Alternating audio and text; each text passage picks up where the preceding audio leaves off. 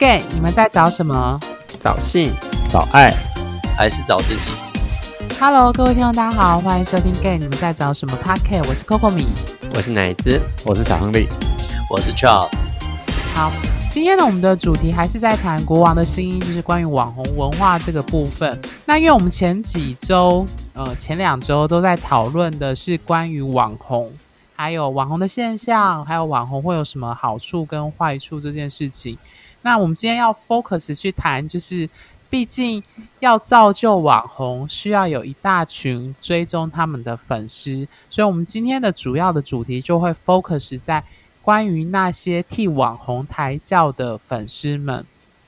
那我觉得会谈粉丝文化，因为为什么会那么重要？就是呃，毕竟要有人。抬轿或哄人上神坛，那些人大群的大群众的粉丝或圈内的追求这些网红的粉丝的男同志们，他们其实也是整个这个网红现象的很重要的一个成员。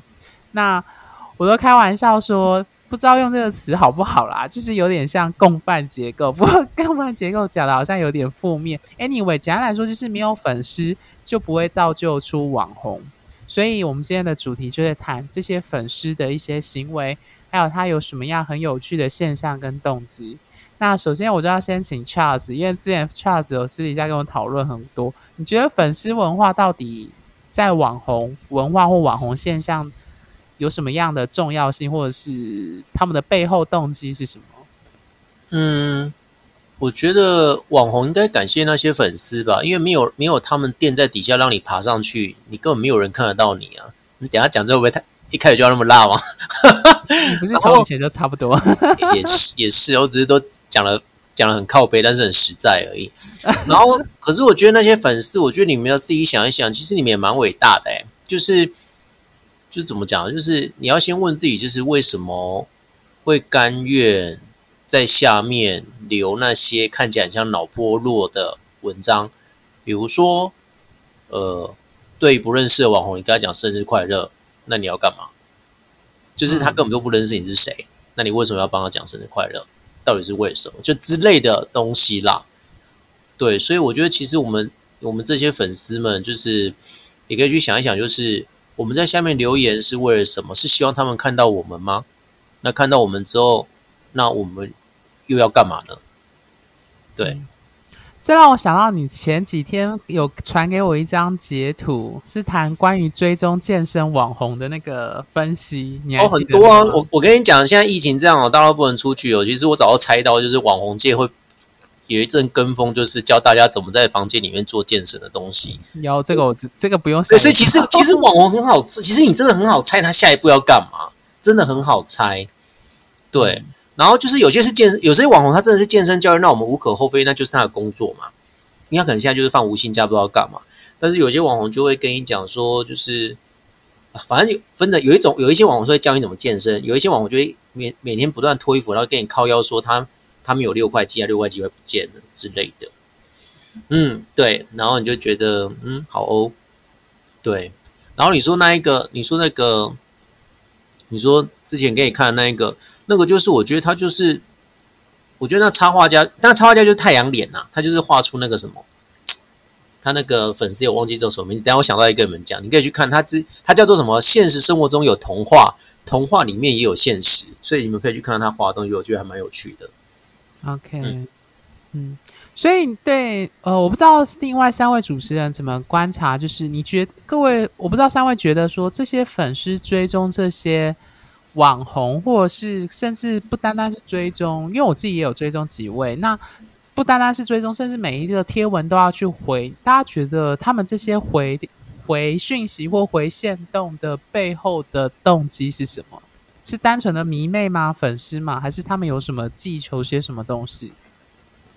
我觉得就是呃，应该说那是他们的，就是追随他们的人，他们一定会有一些回馈，让这个热度、这个连接其实是更强的。这样子，那当然，我相信他的回应也会让大家觉得，呃，很贴近，或者说，就像歌星们就追星的人，如果粉丝，呃，如果歌手或者是明星回应这些粉丝的一些讯息的时候，这些粉丝们应该会非常非常开心。那当然，这个这个个性也可以得到，或隐性也会得到说，哎，我我蛮亲民的，我不是只在荧幕荧幕上，我也会跟这些人互动。这样，嗯，小亨利呢？我觉得，嗯，我想法跟奶子有点贴近啊。不过至少是要这些人是很红的。那基本上以我个人而言，我不太会去追网红，所以我不属于任何人的粉丝吧。我会觉得，其实他为什么要去？什么叫做网红？你你他们要怎成为什么样的资格才叫做网红？呃，要超过多少人的留言、订阅还是什么才叫做网红？所以。基本上啦，我只要看那些，对我来说，我只要看那些留言很多的，或者是超过一定的数量，我其实根本懒得会去看这些东西。所以其实我心里有点不明白，这些就是这到底在干嘛？就是你们留那么多言，到底要有什么用？你也不会得到什么东西啊。对啊，就只是被暗赞而已啊。他就对我对我来说，我根本不会去看这种东西啊。可能被留的那个想红的那一位会仔细的去看。可是对还蛮多其他不相关的人的而言，老实说，其实是 没有什么意义的东西啊。我讲白一点，那些网红在看这些粉丝留言的时候，应该只是看粉丝的脸长什么样子吧？呃，有有有有，应该有这样的意思吧？你是说从粉丝里面找菜吗？哦，对啊，为什么不可能？可是如果你在粉丝里面找菜，就很容易就是名声会烂掉啊。你弄得不好的话，就会玉石俱焚嗯，很难说吧。所以越红的人就要越清高啊，越不能够做出一些奇怪的事，这样子他才能够更红啊。等下什么叫奇怪的事？说奇怪的事，就譬如说莫名其妙跟粉丝约会啊，然后你就是可能变成一个就是到处约会的人，这样子当然就是会风声被人家讲的不好听啊。哎，没有，他应该会先观察这粉丝脸还不错，然后点进去看看他有多少。也有多少粉丝？如果势力势均力敌的话，就是这个是当户对网红门当户对的概念吗？对对对对对，就是他们有种姓阶级制度了。种姓阶级制度，不好意思讲这个好像不是很好，在反正就目前为止最好的比喻就是这样子。嗯，我觉得这就跟我之前讲过，就是你身旁站的人决定你有什么样的价值。有时候很多时候，我们选择伴侣或选择跟谁出去，背后其实有我们自己的考量。就是可以之前讲的说，你要带着出门，要被别人看得上眼。就是说，你不能够带不符合你这个位阶的人出去，往往就会被认为是好像不对不对称。就好像 Charles 上周提的那个例子啊，不是说之前他以前是网红，但是因为变胖之后，他们那一群就没有再找他出去了。就你他们会筛选说，你必须要跟我们是同一个位阶的人，你才能够跟我们在一起。对。那我自己是觉得，呃，粉丝文化它造成，就为什么会有人会想要去追踪网红？当然，最明显就是有点像迷妹的效应，就是呃，粉丝就是追歌手啊，追歌星这样，很多人会想要去看这个这个歌手或歌星或他的影影迷。他身为一个影迷，他想要看这个演员的一些后续的发文，或都会在他的贴文底下发。可是我觉得男同志圈网红有一个特色，就是呃，Charles 的那个截图，我觉得很有趣，就是说他在。吐槽说你在追健身网红，我指的是身材好的健身网红。他就说你里里面有百分之九十怕的动机是想跟他上床，根 本不是学怎么健身的。哦，我跟你讲那个图也不是我做，我跟我当下看到这个觉得哦太好笑，然后就快传来给国民看。对，我觉得那个讲的很好，因为老实说，身体外貌或脸蛋或者是网黄的屌，它其实最明显的勾起的当然就是性欲。那我觉得粉丝会想要跟网红产生连结，他背后多少多少都带有这些期待。那这个期待是不是能够成真？那当然就是又是另一回事。像我之前就有遇过有一个朋友，就是他其实在跟一个呃蛮有名的圈内的人就聊天，然后后来台呃游行的时候想要约对方出来，那对方原本答应之后。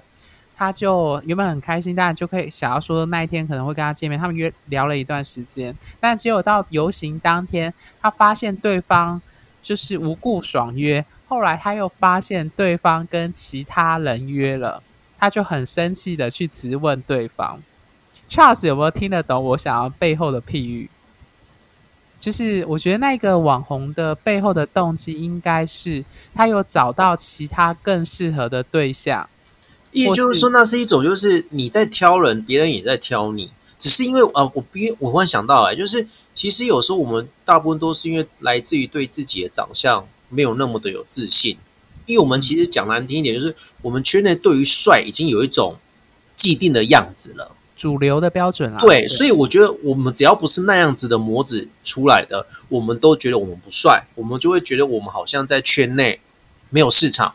呃，活不下去，或是呃孤单一辈子，然后三十岁就被叫大叔，就这样，大家就很恐慌。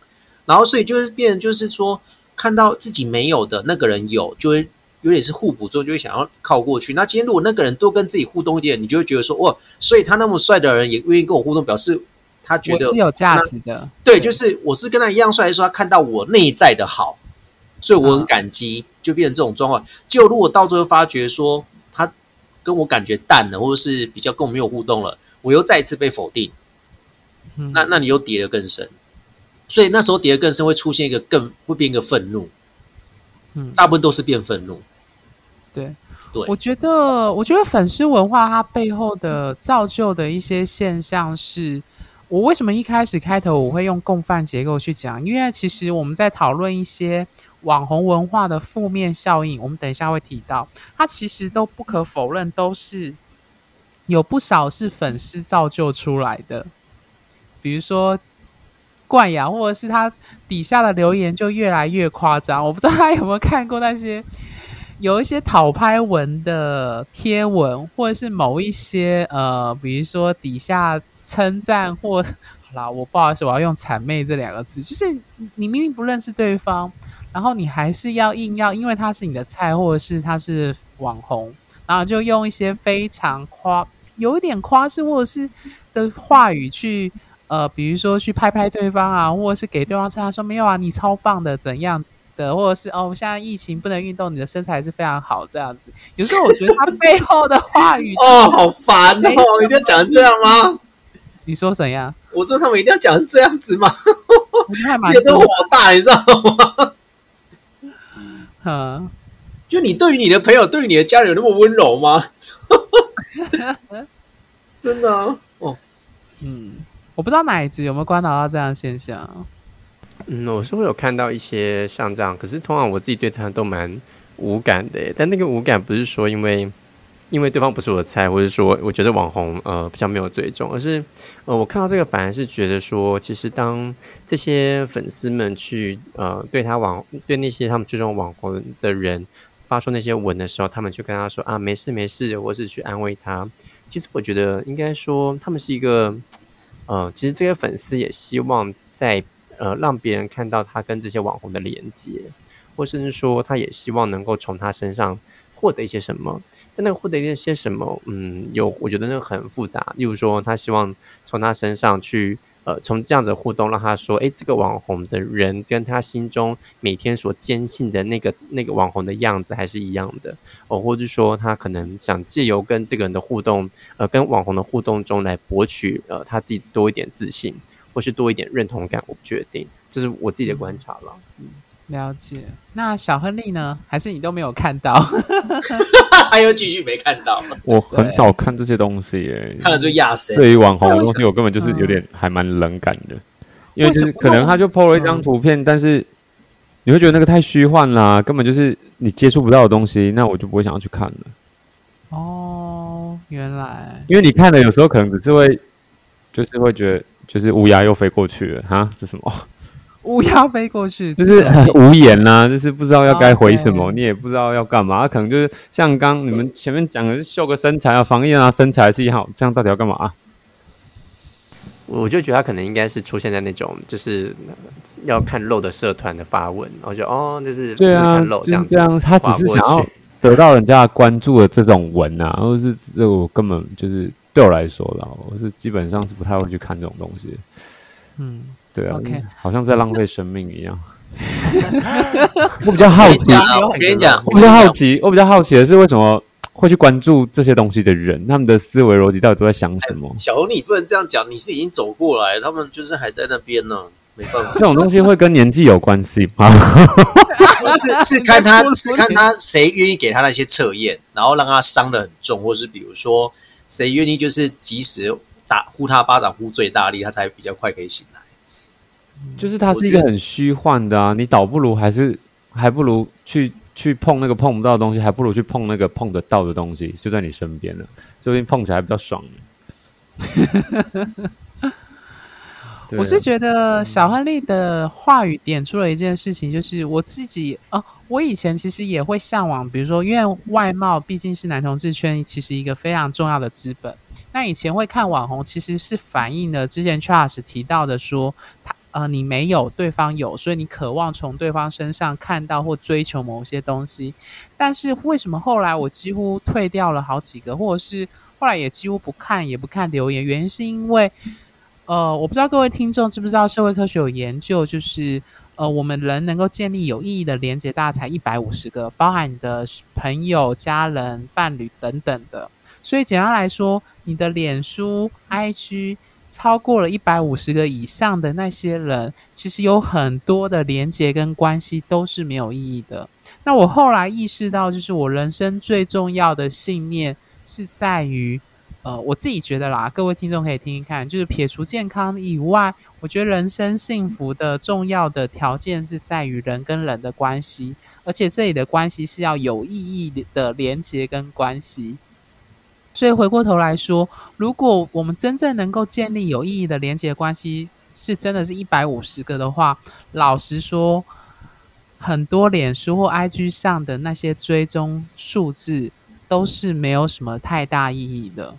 我不知道其他几位主持人有没有同样的感触，就是当你发生困难、人生出现挑战、当你人生遇到低潮的时候，真正能够给予你关怀和关注的。其实真的不多，那我觉得这些人或不论是家人、朋友还是伴侣，那些人才是真正在意你跟关心你的人，因为他们会愿意花时间在你身上，而不是只有 I G 或脸书上的回应这样而已。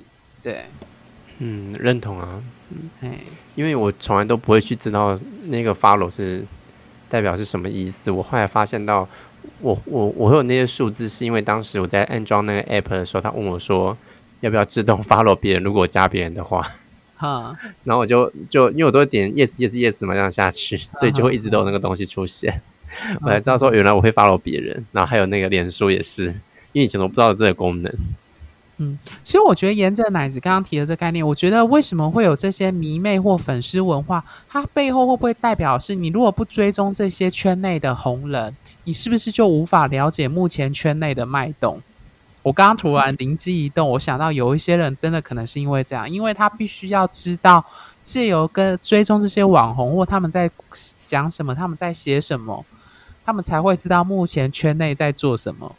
那我可能觉得他认为自己应该蛮边缘的吧，毕竟如果要透过这样才能够去知道说现在的同志最最前线或是最红的是什么的话，那是不是其实他有对于呃？在有对于自己可能会变成非主流这件事情会有焦虑呢？我觉得应该是因为“主流”这两个字一直都是我们所有的同志、所有男同志一直非常害怕跟恐惧的一件事情，就是你害怕自己变成边缘。我觉得很有趣，你会发现很多软体上大家都在自嘲说自己是边缘人。我潘老师有没有很常看到，或者是看到他在 hashtag 就直接说我自己是边缘，都不想看了，好不好？对，我就在想边缘人，然后上万人追踪，然后每一张照片几乎都是，嗯，不用，我跟你讲，他的 IG 都会放他个人照，然后不是 IG 旁边有个点那个说谁有 take 他的吗？对吗？你去点过去就一堆一堆合照，一堆活动，然后想说这个叫边缘人。呃，当然，Charles 说的那种边缘人是那种口是心非的边缘人。那我讲的边缘人，或许是他真的就是我说的，就是普通人。他其实一点也不边缘，他就是真的就是普普通通的一个路人样，或者是就一般人嗯的长相。但是为什么我发现圈内人害怕说自己被主流抛下？他其实是在于是说害怕担心自己不再属于这个市场。我这里的市场指的当然就是。爱跟性欲的市场，对，只是大家都会说交友市场，但背后它其实背后就是这两个欲望。所以，边缘跟主流这两个看似对立的词，它其实一直反映的男同志圈内心的对于满足这个这两个欲望的焦虑，害怕变成边缘。所以我在想，有一部分的粉丝会为什么那么热衷于追踪某一些圈内红人的发文，或者是动态或线动？他其实背后担心的可能是这个部分。对，我不知道其他几位还有观察到粉丝背后的动机是些什么。有想补充的吗？嗯，我觉得我们也可能去想想看，说自己之前小时候在追星，或者说长大后有没有特别你喜欢哪一个？呃，在脸书上或是 IG 上自己去追踪的话，我觉得可能就会会有点谱，就自己就是他们其他人那些心态是什么？我自己是觉得说，嗯，我我追踪这些人，可能一开始会蛮好奇的，就是觉得，哎，为什么之前他们可以？例如说，啊，身材怎么可以练这么好？或者说，哎，他们怎么可以有这么多的影响力？我或者说这么多的追踪数或者按赞数，我会蛮好奇，这这些人是什么样的人？所以会会常去看看他的贴文啊，或者说看他的照片。那很多可能，例如像 IG 就多的照片的话，就会理解说，哦，他可能因为身材好或外形好，所以很多人就是去呃去追踪他或按赞。可是如果说，哎，他这个他的追踪方式，或是他所想表达的内容，或是他贴文。不太符合我自己的一些想法和我的价值观的时候，我就会不太理解。那这不太理解，觉得哎，那我就想说，那他跟我就是没有没有缘，就是我的意思，没有缘的意思就是说，哎，他不符合我心中觉得呃，我我有兴趣的一个一个样子的人，所以我觉得你就不会再追踪下去。可是这种人蛮多的，就是就意思就是说，嗯，你想红，只要你找到你对的受众，你应该都能红。嗯，只是红的类型跟类别不一样，这样子而已。对，像有些就网红啊，有些就网黄啊，是他们的一些 不同的受众，就有不一样的客群。嗯，对，OK，好，那我们接下来要讨论就是网红文化的最后一个 part，就是我不知道三位伙伴对于网网红文化对圈内的正面跟负面影响的部分，Charles 要不要先讲讲看？你举，我们先谈正面好了，你觉得有什么样正面的影响？正面就是比如说。他们会比较听网红讲的话，就是比如说话语权这样子。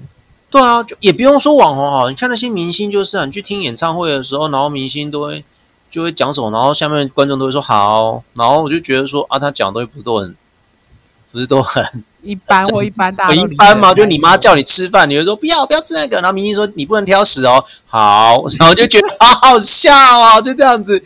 对，可是那是因为那是明星呐，那但是我网红的话。可是我觉得或多或少还是有些网，因为有些网红他树立出自己的威严，就是威信的，就是那个什么，那叫什么去了？就是被信任的程度的时候，只要就有权威那种一种权威的感觉的时候，其实他话语权拿到之后，他其实如果他真的是讲的是比较正确的东西，或者比较 OK 的东西的话，其实政府有时候会希望他们帮忙。或他讲的话可以。对，比如说现在防疫嘛，然后就跟他们讲说，我要记得戴口罩出门了或什么。但是你爸妈可能跟你讲，就觉得很烦。但是网红如果录 YouTube 跟你讲，你就会觉得，嗯，哎，或许他讲还蛮有道理的。可是我就觉得有趣，帅哥。对啊，反正就是就是，当我们愿意听网红讲话的时候，其实我们要或许要反思一下，就是为什么换个人讲就不一样，就这样子了啊。而且明明讲的内容都一样，对，这种事你又跟他不熟，嗯，对啊。我自己想到网红的正面影响，可是我后来想一想，这好像也不是正面。Anyway，我不知道 三位伙伴有没有听过一些异女的朋友讲过，因为我身旁有一些异性的女生朋友会不知道是开玩，他们真的是发自内心，他就说哦，他觉得男同志都比较好啊，男同志都长得比较帅啊。我在想，会不会是因为他们看到的都是比较帅的男同志，所以他才要才对男同志有形成。正面的刻板，我觉得这哪这哪是什么正面的那个社会教育啊？好像不是正面哦，因为那你会让一些男同志就更加不敢出来啊。对，对我同意，就是说，他虽然是听起来感觉是好的，但是他其实会反过来去，我们说所谓正面的刻板印象，它会带成一个效应，就会让别人当觉得自己是这个身份类属，但他好像没有展现出这个特质或优点，他也会觉得。好像会受到排挤或攻击这样子，对。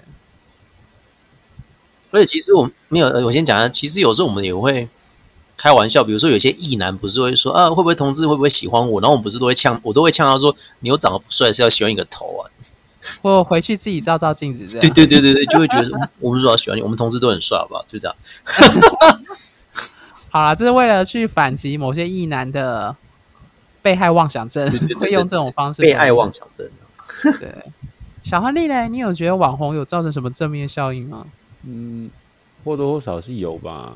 就前面讲的，如果嗯他的影响力够大的话，他讲的是只要这个人是够正面的话，基本上大家都会追寻他的脚步，去崇用崇拜的精神去去达到那个网红所发出的指令，嗯，对吧？其实网红在嗯各行各业都有啦，有股市的网红啊，有房卖房仲的网红啊等等。但只要这些人他在公众媒体上面所表达的文字跟影片或影音档这些东西是正面的话，那我基本上认为它都是具有一定的影响力，会让人去追寻的一个目标。嗯，那我觉得有点像导师的感觉。对啊，那背后是否有嗯不好的部分？这个可能只有网红某那些网红们自己私底下自己知道了。好，那我觉得接下来我们就要谈，其实我觉得真正重点不是在正面影响，我们还要来认真讨论。其实前几集都有提到了，我不知道三位觉得网红文化对以男同志圈来说啦，对圈内的负面影响有些什么？负面哦对啊，这最简单的就是明明不是网红，把自己当网红来经营啊，这个就是最简单的。Charles 有提过。了，对啊，就你觉得这会造成什么负面？就是那不适合你的方式，你就一直觉得就是那就适合你，就这样。OK，这样的话，换言之对对对，换言之有一个很好的形容词啊，在北部的时候常听人家讲，就是高贵鸡啊，哦、i see，嗯对啊，我自己觉得网红文化造成的最大的负面影响是，当然第一个它造成的是男同志圈对外貌的标准越来越高，然后造就某一些人对于关系或性的想象有一种不切实际的标准和不管是要求自己或要求别人。第二个是它造成了一个男同志圈的刻板印象，这个刻板印象是造就说，大家都很帅吗？呃，不是不是是笑照就说你必须要做某一些事情，比如说职业，比如说外貌，比如说兴趣，比如说嗜好，你必须要做怎样，这样才符合圈内我们刚刚一直在强调的主流的东西，那主流才会被人爱，才能够约得到炮。Anyway，这样子。对，那我觉得这是最明显网红塑造，因为它会塑造一个标杆，那如果好像告诉你说，你如果要得到性或爱的满足，你就要满足这个标杆，你才可以被圈内给接受。嗯，对，这是我觉得最大的负面的影响。我觉得应该就是说，他们他们呃这样子的一个串流起来，其实会让人家觉得同志应该要是这个样子，或是我们应该要成为这样子的人，那才是嗯会被大众喜欢的，就是会被大家认可的一个样子。就是或他们的喜好要像这样，那才会或他们做了什么事情，那才会觉得说，哦，你这个男同志好像很认真，或是很呃很值得被爱，或是怎么样的。但其实我觉得换换个角度来想，就是当这些网红们在尝试他们自己成为什么样那个样子的时候，其实呃，就像我们刚刚讨论的，也因为他们这样做会获得大家的喜欢跟认同，所以因此其实都是互相呃，它是一个互补的关系。嗯，呃，我想补充，因为我刚刚有提到，其实我觉得网红文化就造就了刚刚呃小亨利说的，就是画虎不成反类犬或东施效颦的状况，就是大家刻意开始去。Charles 应该前之前就举过很多他学生的例子，就开始要去模仿网红的作为，但是他并不知道他这些作为背后的动机，他其实是没有意义，因为你当事人本身从来都没有意识到你干嘛要这样做，或你为什么要这样子发现动？你其实是为了去模仿网红这样子的经营的方式，希望让你自己被看见，或希望你可以借此找到对象。那我觉得另外一个最大的问题就是，前几集都有提到，就是图文不符的贴文一直越来越多。我觉得这贴文很多的现象，有时候让我。其实我自己本人看会开始，就是你其实就很清楚知道他发这个贴文的目的是想要放身材或是脸照，就是或者是希望别人看到他，或希望有人呃对他有兴趣，但是他刻意用一种什么呃母亲节啊，请让我跟你的妈妈拜母亲节快乐，anyway，就是那种图文不符的现象，其实就会让人开始觉得有一点已经开始过了那个不知道那种怎么形容那种感觉，就会让你想要翻白眼啊。后来简单来说就是这样，我不知道。三位其他三位伙伴会不会有这样的感受？Trust 要讲看看吗？讲什么就觉得很好笑，家里住海边，有管那么广啊？对啊，因为我觉得不知道哎，就觉得很刻意，所以即使他后面写的祝福话或什么，你会觉得那都不是真的。你觉得他是为了？对啊，你去跟人家妈妈讲母亲节，除非那是你很熟的同学妈妈，就阿阿姨母亲节快乐，我觉得那都很温馨啊。可是问题是，你跟全天下母亲追踪你的粉丝母亲讲母亲节快乐要干嘛？你到最后还是为了自己吧？就是你发这个贴文背后的用对，就是你让你你让那些话语已经没有那么有力量了，因为就觉得那不是真正的你想要祝福他们的。嗯。背后是希望被看见，或为了趁母亲节的这个节庆，然后不敢打赌，如果他那一篇出来没有到达他内心那个战术的话，嗯，或是爱心数的话，他应该会继续再发下一篇。OK，他可能每天都要一定要收集到这么多赞，他才能够安心的去睡觉。嗯，了解，可能是他工作吧。好可怜哦。我觉得网红文化另外一个像。另外一个有趣的就是，呃，之前也有提到啦，就是那种间隔发文或把照片留下来刻意去发文，就让你觉得他三百六十五天都在玩的这样子。然后到最后他被误会了，然后他就会跳出来澄清哦。嗯，对，或者是我们之前就有提到的互相吹捧，就是大家互相取暖，或者是自我感觉良好的通货膨胀，这样就是你会发现到说网红文化造就了一个。非常表面的包装的状态，可是其实打开里面，你会发现其实东西都一样。就是你知道看得到人性赤裸裸的欲望跟欲求是什么，但大家会刻意用包装的方式去表达说：“哦，没有啊，我只是想要交朋友，或者是没有啊，我就是跟一群人一起出去玩。”但是其实私底下我们都知道，你那一群人出去玩都是你刻意安排的，或是你刻意挑选的。嗯，这么厉害，嗯。哎，你 小亨，你没有注意到吗？太厉害！对，就是你会知道网红他其实会刻意的形塑，说我跟哪一些人出去，那哪一些人会被我 tag，我会 tag 谁？他其实背后是有一些刻意要去营造的形象跟样貌在的。对，我只能说他们真的很有时间了，就是可以做这么多的事情。对，就是要挑照片啊，要选照片这样子，或是要挑人，或是选择跟谁出去，或是今天有什么比较流行的景点，或者是流行的什么东西，就要现在发文这样子。对，有啦，最近应该会有很多啊，都已经三级警戒了，网红们应该会大肆的发威吧？那你觉得是发什么文？很多吧，不能去健身房，那我们在家里运动吧。有啊，刚刚 Charles 有提过，这就最多的。我跟你讲，还会有那种，因为大家街上可能就没什么人，他就跑去街上拍照。啊，有啊有啊有啊，不然就是，呃，不然就会跑去那种全年，可能最近人比较多，因为他们要自己买菜煮菜，他就会去全年买菜，然后就说，嗯，是时候该自己下厨喽。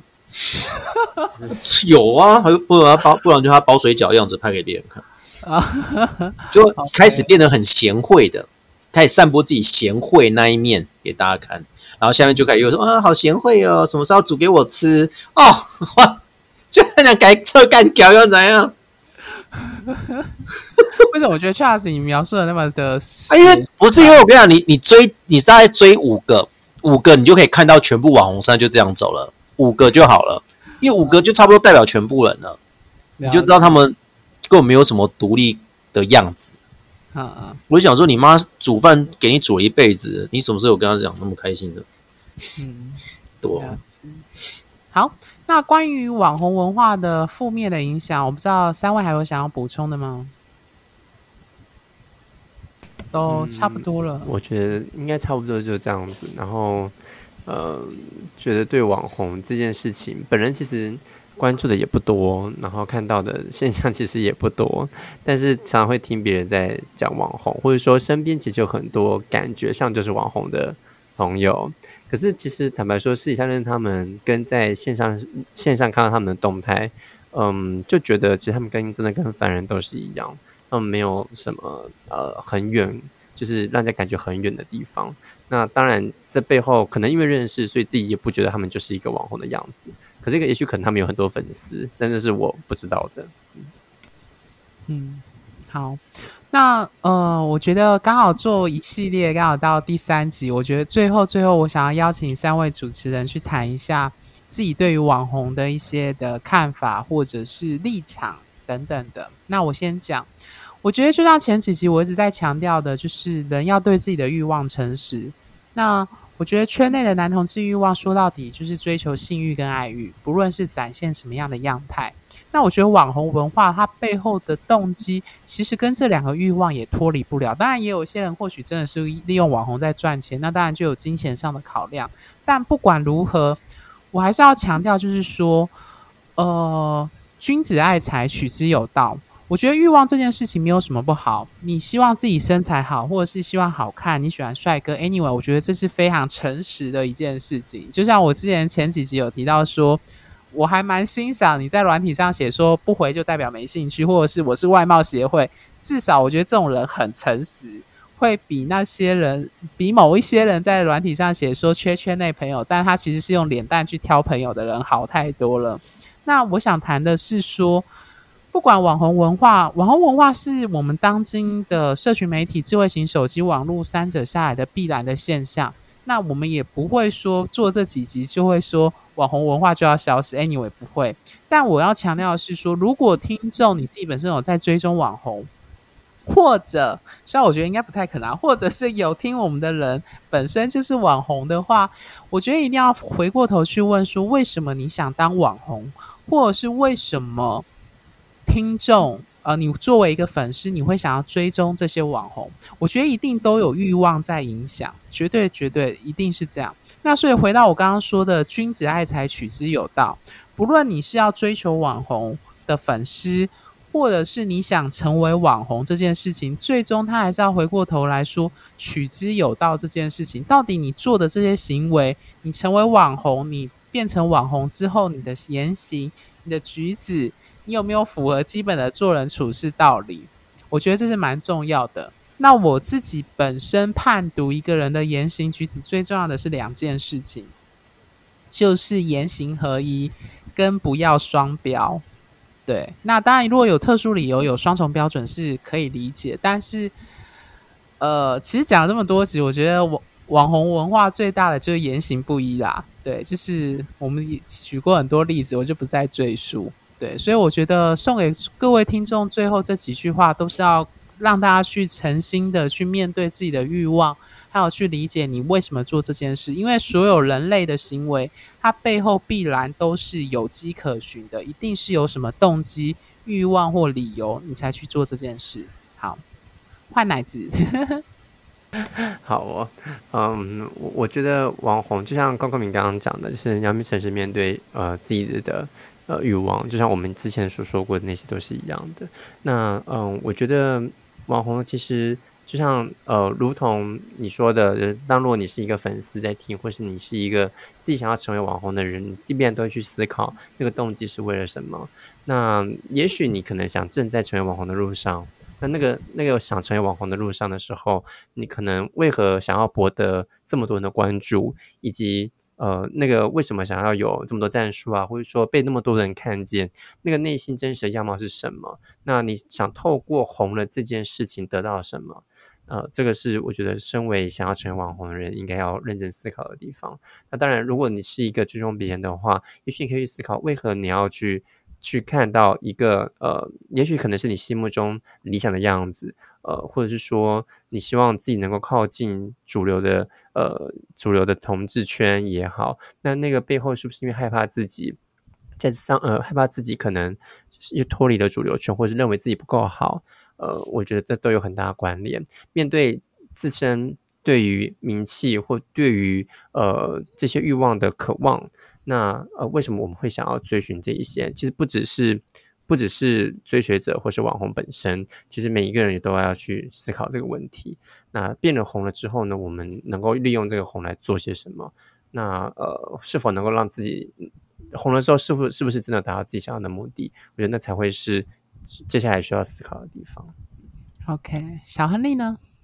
嗯，网红好有分级的很多种层次啦，有的人是拿到天生的优势，有的人是后天的非常努力而得来。我相信这些都是呃花了很多的心血在里面。那后续最后很多会像呃 Coco 米说，我之前讲过的，很多人就是忘了当初自己的初衷是什么。得到了很多利益之后，他可能就变了一个样。所以我其实会想要让这些人们知道，自己思考一下说，你原本就莫忘初衷了。你原本的初衷是什么？千万不要忘记了。那后续会影响了你，可能是一辈子的。所以就好好珍惜你现在所有拥有到的东西，这样。嗯，好，Charles，啊，你们都讲完了，真的吗？我都讲什么啊？后面的哇，你们三个就已经劝世文都讲完了哪里来的劝世你们三仙姑都已经讲，我要讲什么？你可以讲毒舌派的，啊，啊就就这样子啊。我觉得啊，你要当你就当啊，但是你不要去害人就好啦。对啊，你要当你就去当，因为你爸妈给你那么好、那么励志、天天生丽质的外貌，这种是那个不是你努力得来。如果你后面努力去整形，当然就是你努力得来的啦，就还 OK 啦。但是但是我觉得那些网红不要忘记了，你那个例子又不是天生丽质，又不是你又不是你自己后天努力，除非是你那个身材呀、身可以后天努力变天生丽质。对。但是我跟你讲，没有脸那一关，身材再好大家都不要啦。不过为什么会有无头虾？啊，就是有人喜欢吃虾啊，哦，你看你你还记得之前那个谁啊？贾文清画那个虾书是不是啊？虾你还记得吗？就是贾文清不是有画那个吗？就是漫画，就是在脸书的那个粉丝页上面，就有点就是嘲笑那个长得不好看的人呢、就你说瞎说。脸吗？对对对，然后就被人家骂的很惨，然后后面他就消失了啊。嗯哼，嗯对，真的，我觉得你们可以找，我不知道他们有没有把它删掉。那个那件事情，我忘记是几年前的事情，反正就是还是还没有新冠肺炎那时候就发生了。嗯，所以那时候就有人在讲，就是到底就是就是你还是属，就是你因为身为同志圈人，为什么你还是会去嘲笑那些长得不好看的，但是他也是同志人？那你这样子不就在散播一种不好的教育意义吗？嗯，对，然后你那那你有种就不要去跟别人讲说你要做自己，因为你的做自己是奠基在什么？就是奠基在你长得帅，你已经拿到所有的入场券了，然后你对着那个门外拿不到入场券讲说。你们要做自己哦，你们要怎样怎样怎样的。可是你在里面，我们在外面哎、你在皇宫里面，我们在皇宫外面，那种感觉就是这样子了。对，就像就举个例子啊，不要讲网红啊，就像不是有些人在网络上分享说什么什么三十岁就就买买房子吗？就或财富自由。我跟你讲，看到后面就是什么，你有个好爸爸。对呀、你有个好爸爸，就拉到后面来看就知道是这样子嘛。而且不然就是什么，三十岁不要害怕，勇敢的去周世界周游列国。然后想说，对，那你钱到底怎么来的、啊？就大家觉得，看家人给钱啊。好爸爸，对啊，就真的是这样子啊。所以我就觉得说，当你要讲出这种看似很像劝世文，不然就叫人家勇敢的时候，你要去想你站在什么位置，你可以这么勇敢。有些人是连自己三餐都吃不饱，他你要勇敢什么啊、嗯，对啊，我真的觉得是这样子了。嗯不然就有些人会动不动就说，哦，那如果你在公司待那么辛苦，你就离职啊，你就离职啊。可是你有去看到他背后，他家庭就是需要他这份薪水去养他，他没办法。嗯，所以有时候我们讲别人的事，就讲得很轻松了。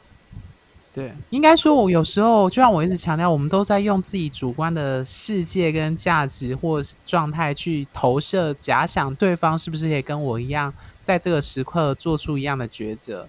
但有时候我们没有想到，说对方可能没有那个资源跟条件，但我们有，或者反之，反过来讲，也是另外一个状况，就是很多人很羡慕网红，比如说粉丝们，大家一直希望自己变成那个样子，但他其实意识到双方的立足点就是不同的。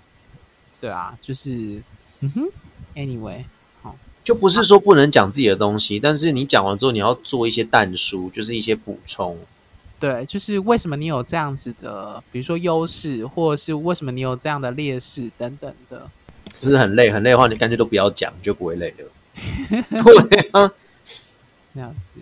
好，那最后我们的这一系列的关于网红的节目，大概就到这边。那如果各位听众有任何的关于我们这三集讨论网红现象，有任何觉得哎，你有任何的意见看法，或者是觉得我们哪里讲的还需要再补充，或者是觉得怎么讲不错的，都欢迎在我们的粉砖或者是 p a r k 上留言跟我们联系。对，那最后呢，就祝大家，我不知道播这集播放的时候疫情如何，但不管怎么样，就希望天佑台湾，就大家都能够健健康康、平平安安。好，那我们今天就到这里，各位晚安喽，拜拜，拜拜拜，戴口罩去没有戴口罩去死算了。好，谢谢，拜拜。